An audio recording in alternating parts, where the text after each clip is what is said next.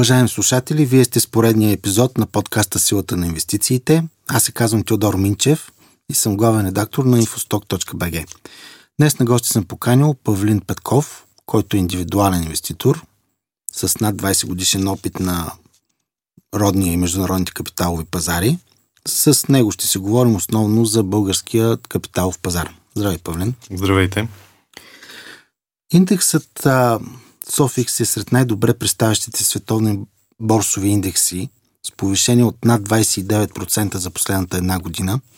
Това ни нарежда на първо място в региона и пред индекси на страни като Унгария и Гърция. Какво доведе до това изпреварващо представяне според тебе? А, голяма част от а, ръста на Софикс е благодарение на доброто представяне на акциите на Shelly Group или бившето Алтерко, преди ребрандирането на компанията с името на най-популярния продукт, както и те, представянето на акциите на Софарма. Те са с най-големи текла в индекса и съответно допринесоха за големия ръст на Софикс. Другите компании с доста по-скромно представяне, но въпреки това по-голяма част от тях са с положителна доходност за последната година. Изключение правят Неохим, Еврохолт и Хим Импорт, които са на минус. Като цяло по, последните 2-3 години дори на БФБ са доста позитивни. Има увеличение на броя инвеститори, които активно търгуват на борсата, обема на търговия, листването на нови компании, особено на БИМ пазара – което пораздвижи нещата определено. А, и да, като цяло настроенията на борсата тази година продължават да са позитивни. А докато сме на темата за Софарма, с тази компания е свързана, може би, най-актуалната новина от пазара ни в момента. Тя бе съвсем скоро премина пазарна оценка от 1 милиард лева.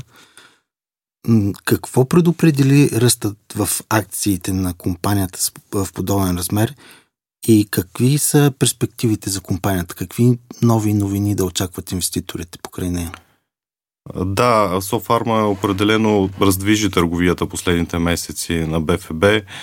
Там бе гласуван първо дивиденд от 60 стотинки на акция, който и беше разпределен последствие. А следващия месец има общо събрание, което има предложение за нов дивиденд от 90 стотинки най-вероятно на акция ще е, което може би като сума е рекордно за пазара. Не съм сигурен, но огромна сума ще бъде разпределена около 150 милиона лева, ако се гласува, разбира се, като дивиденд. И това определено предизвика интерес към акциите на компанията, защото съвкупно за годината а, се очаква дивидента да е лев 50 на акция при цена в момента 7, 7 и нещо. Това като процент колко е горе-долу? около 20%, нали? То, то цената коригира с дивидента нали, в последствие, но към текущата цена е около 20%.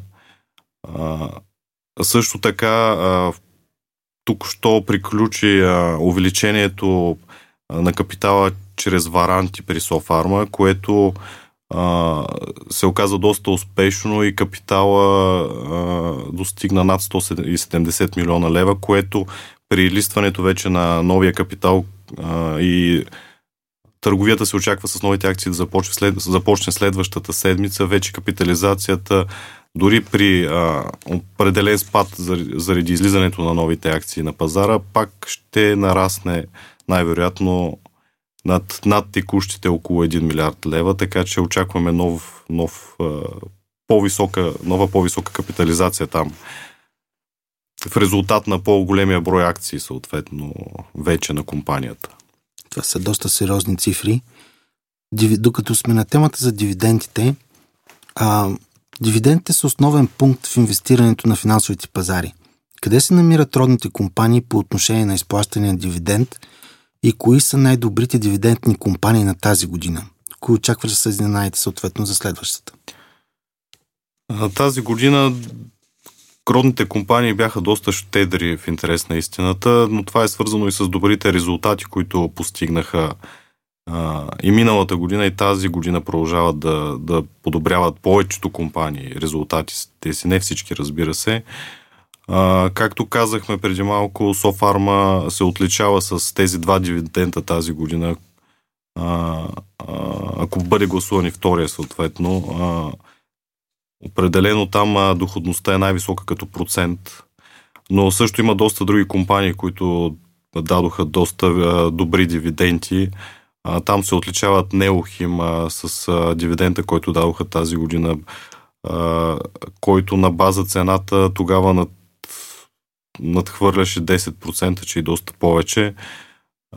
Но при Неохим резултатите тази година не предполагат такава щедрост следващата. Българската фондова борса продължава доста а, добра да продължава с добрата дивидендна политика, където също около 10% процента дивидендна доходност се очертава.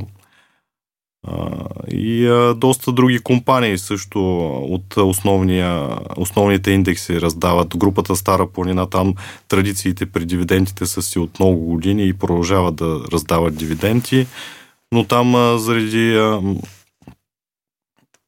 да кажем, добра, добрата оценка на инвеститорите на, към акциите на компаниите, дивидендната доходност е по- по-ниска, но пак е в рамките на 3-4% минимум на, на база на дивидента спрямо цената на акция. Сред по-новите компании на пазара, Телематик раздават дивиденд, който тази година ще е над 6% доходно ще донесе. Там по устав беше бе заложено, че ще разпределят процент от печалбата всяка година. Също стандартните, а, обичайните а, компании, които са задължени по закон да също да раздават а, дивиденд, това са а, дружествата с специална инвестиционна цел, като Advanced Terra фонд, фонд недвижими, Бълга... а, недвижими имоти България. А, те там си продължават с а, всяка година с а, дивидента. Та като цяло има немалко на брой компании, които си имат и традиции дълги години да раздават дивиденд, така че а, инвеститорите имат, имат избор в, а, в тази сфера. За до година, предполагам, очакваш подобни резултати или? Различните компании различно. В индустрията се забелязва известно за забавене. В агросектора също спада на цените на пшеницата, царевицата определено ще доведат до по-лоши резултати тази година, така че а, там компаниите най-вероятно няма да раздадат или ще раздадат много а, малък дивиденд. Така че много зависи от а, самата компания, как, какви резултати постига, от сектора, в който е. Но определено пак ще има компании, които ще продължат да раздават и да раздават добри дивиденти. Вече това е до внимателно, детайлно следене на компаниите, как се развиват, как се развиват сектора, в който са и като цяло нали, економиката. Но инфлацията, която наблюдаваме последните години, определено тя е подпомага компании, които с силни, с, с, с, с силни позиции, съответно това подобрява като номинална стоеност резултатите им, съответно и увеличава печалби и резултати. Даже мисля, че бях правил с проверка какъв е номинално ръста на БВП, като номиналният ръст на БФБ, на БВП реално като се включи инфлацията за 2022 е 19%, което е доста сериозен ръст.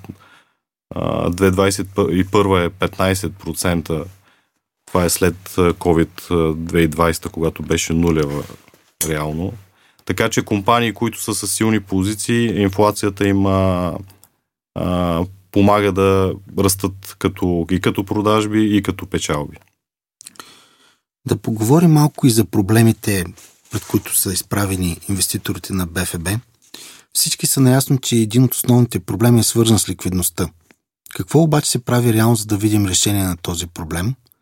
Заради ниската ликвидност липсват и съответно финансови инструменти като фьючерси и опции. Подходящи ли, ли са те за спекулантите или липсата им реално ги предпазва инвеститорите от грешки на БФБ? Да, ликвидността определено е голям проблем на българската борса. Тя е резултат от малкия наброй реално участници, които търгуват активно и като най-вече като индивидуални инвеститори. Фондовете също не са особено активни, особено пенсионните. Те до голяма степен се отдръпнаха от пазара. Начини, които за подобряване на това Определено листването на нови компании, а, които да привлекат нови инвеститори е един от а, инструментите. Покрай BIM пазара и листването на няколко популярни компании а, сред, особено сред по-младите и стартъп общността доведе нови, доведе нови участници на пазара. Все още не е достатъчно, но все пак а, има подобрение. А, определено може да се мисли за въвеждането на нови инструменти на борсата. Дори към момента късите продажби са мисията невъзможна а, на БФБ, което е голям минус. Да, определено има рискове за а, инвеститорите, когато използват а, инструменти като къси продажби, опции, фьючерси, но всеки пак всеки си носи глава на раменете и сам трябва да се преценява риска. Въпросът е борсата и посредниците да му осигурят тази възможност, която в момента е няма това е мое мнение. Може би борсата е на друго мнение, че риска при опциите, примерно, е твърде голям, но това е въпрос на, решение вече. Та, като мерки за подобряване, подобряване на ликвидността, повече, лист, повече компании да бъдат листвани, а, самите посредници да, да са по-активни в привличането на компании, популяризирането на борсата, а, също бих казал, че плюс би било ако БФБ, на БФБ може да се търгуват ДЦК на българската държава, което в момента не се случва. Това може да привлече нови инвеститори, дори и малки, защото все още лихвите в а, банките са конят към нула, докато при облигациите те са доста, доста над това ниво.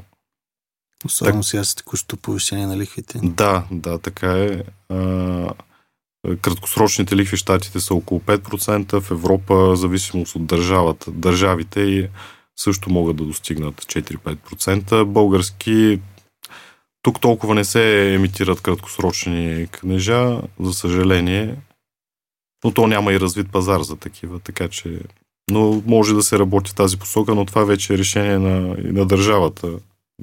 Министерството на финансите и на самата борса, която пак е собственост на държавата. Но към момента явно няма такава, такъв интерес. Тоест може да се каже, че много инвеститори подценяват до някъде родния пазар заради тези негови негативи. Да, определено. А, а, аз съм в а, някои фейсбук групи, които са за инвеститори и а, там се вижда, че а, голямата част а, са се насочили към чуждите пазари, докато на БФБ се гледа малко пренебрежително по една или друга причина. Нали, а, ликвидността е единия фактор, друг е коректността на менеджмента и собствениците при някои компании, които определено имат такива, които с, а, да кажем, не много отворени а, собственици а, и менеджмент към борсата, но нека не забравяме, че много от компаниите, лиснати на БФБ, са в резултат от масовата приватизация и последвалото листване на БФБ, така че не са по свое желание там.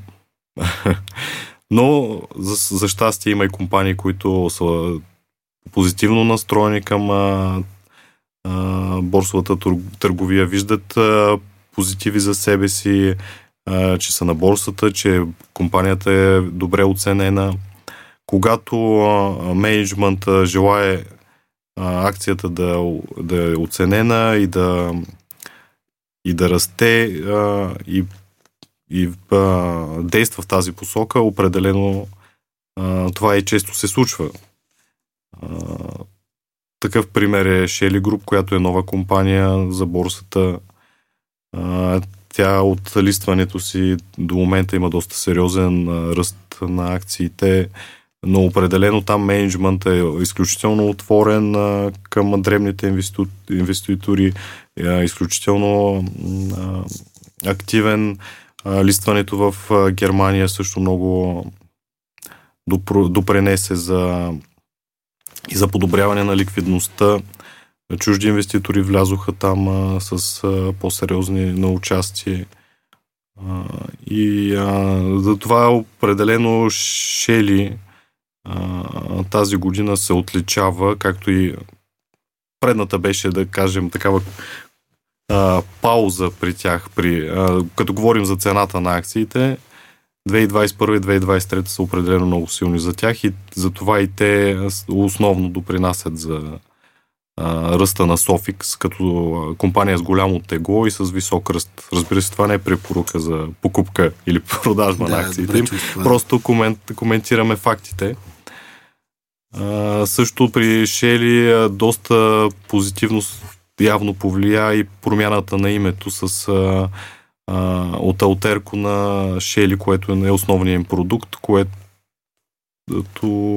най-вероятно помогна особено за търговията в Германия да бъде разпознаваема от а, тамошните инвеститори. А, говорим, че менеджмента обръща или не обръща внимание на миноритарните акционери – а може да се каже също така, че малките акционери нямат достатъчно висока инвестиционна култура и не защитават а, достатъчно голяма степен собствените си интереси. Примерно има събрания, на които на големи публични компании с десетки хиляди акционери, на които присъстват 50-100 човека в залата. 50-100 е доста дори. Аз съм присъствал на общо събрание, където съм само аз и менеджмента и мажоритарния собственик. А, така е. А, в смисъл, и самите инвеститори, те нямат кой знае какви инструменти да влияят на менеджмента. А, присъствието на общо събрание по-скоро е полезно от гледна точка да, да, да се добие представа а, собственика, който често в България и а, основен управляващ на компанията, какви нагласи има към, към малките инвеститори, към акцията и, дали има интерес изобщо да, да се да предприеме, предприеме действия, които да, да са позитивни за движението на цената на акцията или за, да, за, за малките инвеститори, които ги интересува в крайна сметка акцията да расте и да получава дивиденти. Та, Полезно е присъствието на общо събрание, но като инструменти малките инвеститори нямат а, възможности, по които да влияят а, върху а, собствениците и менеджмента. Дори с над 5% най-много, което може да се постигне по закон е да се вкара, вкара контролер, който да провери а, документацията дали е изрядна, но с това се изчерпват като цяло. Но то това може и да не е чак толкова малко, примерно, ако има съмнение за... Да, ако има съмнение за злоупотреби, да, но като да. Аз си направих труда да погледна и да сравня доходността на индекса на сините чипове Sofix с дългосрочната тази на широкия щатски индекс S&P 500 и се оказа, че за последните 23 години индексът е носил 9,5% годишно или точно толкова колкото е носил и щатския индекс. Може да се каже, че а, ако видим примерно рецесия в световен мащаб, тук родния капитал в пазар може да играе ролята на а, буфер или на диверсификатор или на остров на спасение, нещо такова. Дали ще е остров на спасение, никой не може да каже. При нас определено нещата се случват с забавене. Миналата година, последната година спада, който имаше на Запад, тук почти не повлия реално. Тамошното вдигане на лихвите и страховете за рецесия тук не се отразиха, но и там се видя, че рецесията за сега не е на хоризонта, но рано или късно тя ще дойде. При текущото повишаване на лихвите, които вече са на доста за година и половина от около 0 стигнаха до към 5% в Штатите и едновременно с това затягане на паричната политика и изтегляне на ликвидност, със сигурност това ще повлияе на, на економиката в един момент и ще доведе до забавене и дори за, до рецесия. При нас няма как да... Ние сме скачени съдове с а, света. А, търговията на България с а, Европейски съюз е най-вероятно над 50% от економиката по спомен. Така че ако Европа се забави, ние ще се забавим, което няма как да не се отрази е, и на българския капиталов пазар. Вече до каква степен, това никой не може да каже. И до голяма степен зависи конкретно всяка компания как се представя в тези условия, дали това забавяне се отразява сериозно на резултатите или не. Така че по-скоро трябва да много по-внимателно да се подбират инвестициите като а, компании и перспективи пред тях, за да се предпазим от евентуален спад, който а, може да дойде отвън в резултат на спад на, на външните пазари и, или рецесия, или двете. А може ли тогава да говорим, че Софикс разполага с догонващ потенциал? Защото, примерно, през последните 15 години ние сме горе-долу индекса е с нулево развитие. Може да се говори за загубено 15, 15-летие, примерно. А, и примерно, за да достигне Софикс върховете си от 2007, трябва да поскъпне два пъти и половина, докато щатските индекси са на 5-6% и не само щатските, европейските индекси също. Може да кажем, че индексът може да изпревари всички останали пазари, ако световната економика не навлезе в някаква по-сериозна рецесия. така е, че Софикс е доста под нивата на, на 2007 година, но тогава наистина а, бяха достигнати доста високи стойности за времето си.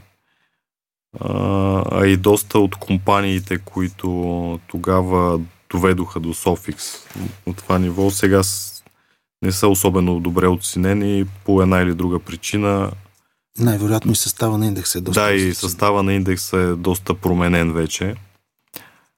А, но като оценки, определено нашия пазар а, има доста добри стойности на компаниите, но пак това е в резултати на ниската ликвидност, малко е на брой инвеститори. Както споменах, пенсионните фондове определено зачеркнаха нашия пазар и са се насочили в инвестиции основно в чужбина. Не всички, но не малка част. И, а... То до някъде е свързано с ниската ликвидност. Да, Просто да. няма как да влязат с такива капитали. Да, и после няма и как да излязат съответно. И а, това е голям проблем за а, голям инвеститор, но за малките инвеститори това не е, а, не е проблем но ако мога да се върна към предния въпрос, че какво е плюса на нашия пазар, а, това, че сме малък пазар и не е ликвиден, може да се гледа и като плюс, защото ние тук познаваме компаниите, може да се запознаем с менеджмента, ниската ликвидност и малкия наброй конкуренти реално на нас ни дава възможност да купуваме на добри цени и ако се развие потенциала на една компания, да спечелим и добре. Та нашото предимство на нашия пазар, че точно защото си е наш и се го познаваме най-добре, можем да отидем на общо събрание, да се запознаем с собственика, с а, менеджмента. То затова сме и толкова малко инвеститори, да. защото се познаваме твърде добре. Да, реално активните инвеститори, аз примерно гледах в а, последното увеличение, за което стана въпрос чрез варанти на Софарма, че са го записали 200 и няколко човека, което не е толкова... Всъщност за нашия пазар може би не е малко, но като цяло 200 човека не е а, много. Разкажи ни малко повече за тези варанти. Те са много гореща тема в момента заради, заради степента, в която поскъпнаха. Да, определено варантите станаха хит на тази година поради а, високия им ръст. То е сравнително иновативен продукт, който не е популярен в България. Реално емисиите варанти се борят на пръсти. А, но поради ръста на акциите на Софарма и варантите изключително много поскъпнаха тази година. А, и което нали, предизвика интереса на инвеститорите. Прилистването преди началото на 21 мисля, че беше, а, тогава инвеститорите можеха да ги запишат на около 30 стотинки за варант. А, не знам как, колко, колко на брой са се възползвали, но а, реално сега цените достигнаха до над 2 лева само година и 7-8 месеца по-късно. Това е близо 7 пъти са поскъпнали. Да, а, ако който си е пък записал варантите а, като акции, ще може да ги, да ги продаде. Ще видим на какви на нива, но реално може да реализира и по- по-висока за печалба от тях, от тези 2 лева. А отделно, че варанта е облагаем инструмент, реално трябва да се плати данък върху печалбата при варантите. Ако се запишат акции, тогава няма данък, който подобрява доходността още повече. Като стана дума за варанти,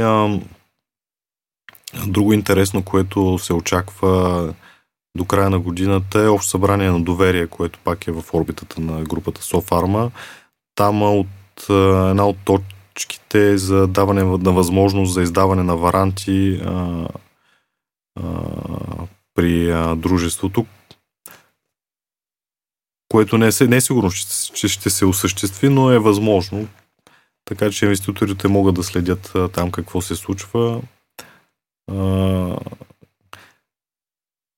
и а, да, ако в смисъл, че това е нова инвестиционна възможност, която може да излезе пред инвеститорите на родния пазар. Тоест очакваме нови възможности.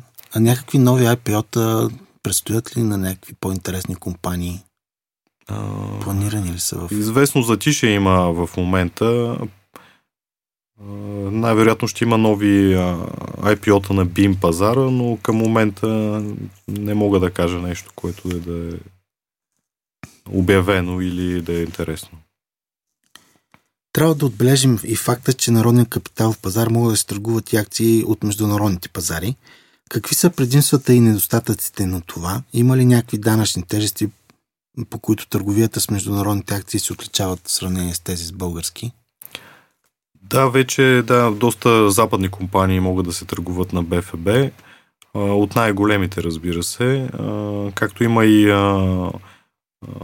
инструменти, които може да се купуват и индекс, индексни фондове тип върху S&P или DAX, както и а, а, крипто. Може да се купи а, инструмент базиран на биткоин или етериум.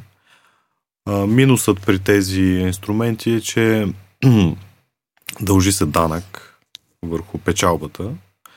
И другото, което е, че търговските условия като комисионни са по-лоши, отколкото ако се отворим борса в западен брокер и търгуваме директно на западен пазар. Но но за дългосрочни инвеститори, които не целят дей трейдинг или краткосрочна спекула, това не е толкова определящо. Могат да, да търгуват и да купуват акции и други инструменти спокойно на БФБ, така да не разделят платформите или да си откриват сметка в други чужестранни посредници. Това определено нали, дава възможност бързо да се ре, реагира, ако човек следи западни компании или пазари. Всъщност това е едно много сериозно предимство, според мен. Да, защото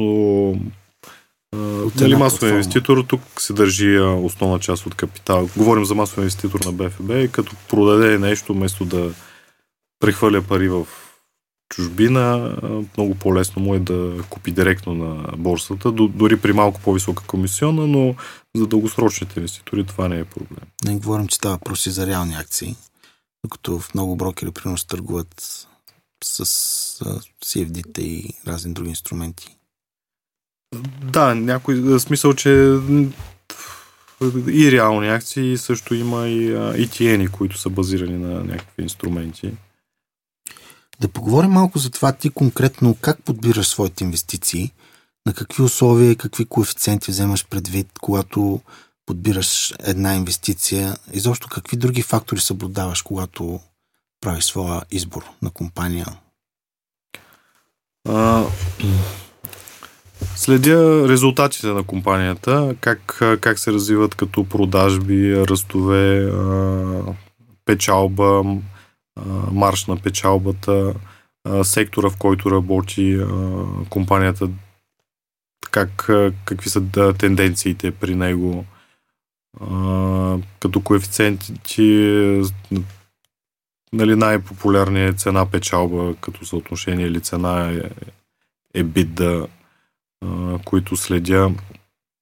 Но определено как се движи компанията през като резултати през годините и нали, се очаква в бъдеще, това е определящо. А, също аз активно следя търговията ежедневно и, и а, а, наблюдавам и пазарния сентимент, така да кажем, какъв е, дали има интерес към тази акция от инвеститори, дали се търгува а, активно. А, най-общо, най-общо казано накратко, ние виждам, не искаш да издадеш тайната ставка. Имате ли си нещо като тайно общество, където се споделят и информация, свързана с компании? Тайно общество не бих казал. А, нали, познаваме се с а, а, някои инвеститори активни на борсата. Виждаме се на побира, но сме малка група. Не мога да кажа, че сме тайно общество. Поне а, за мен е така. А, коментираме се нали, текущо какво се случва, какви са ни очакванията, но сме по-скоро нали, малка група, която си говорим за борсата. Няма, не мога да кажа, че има общество.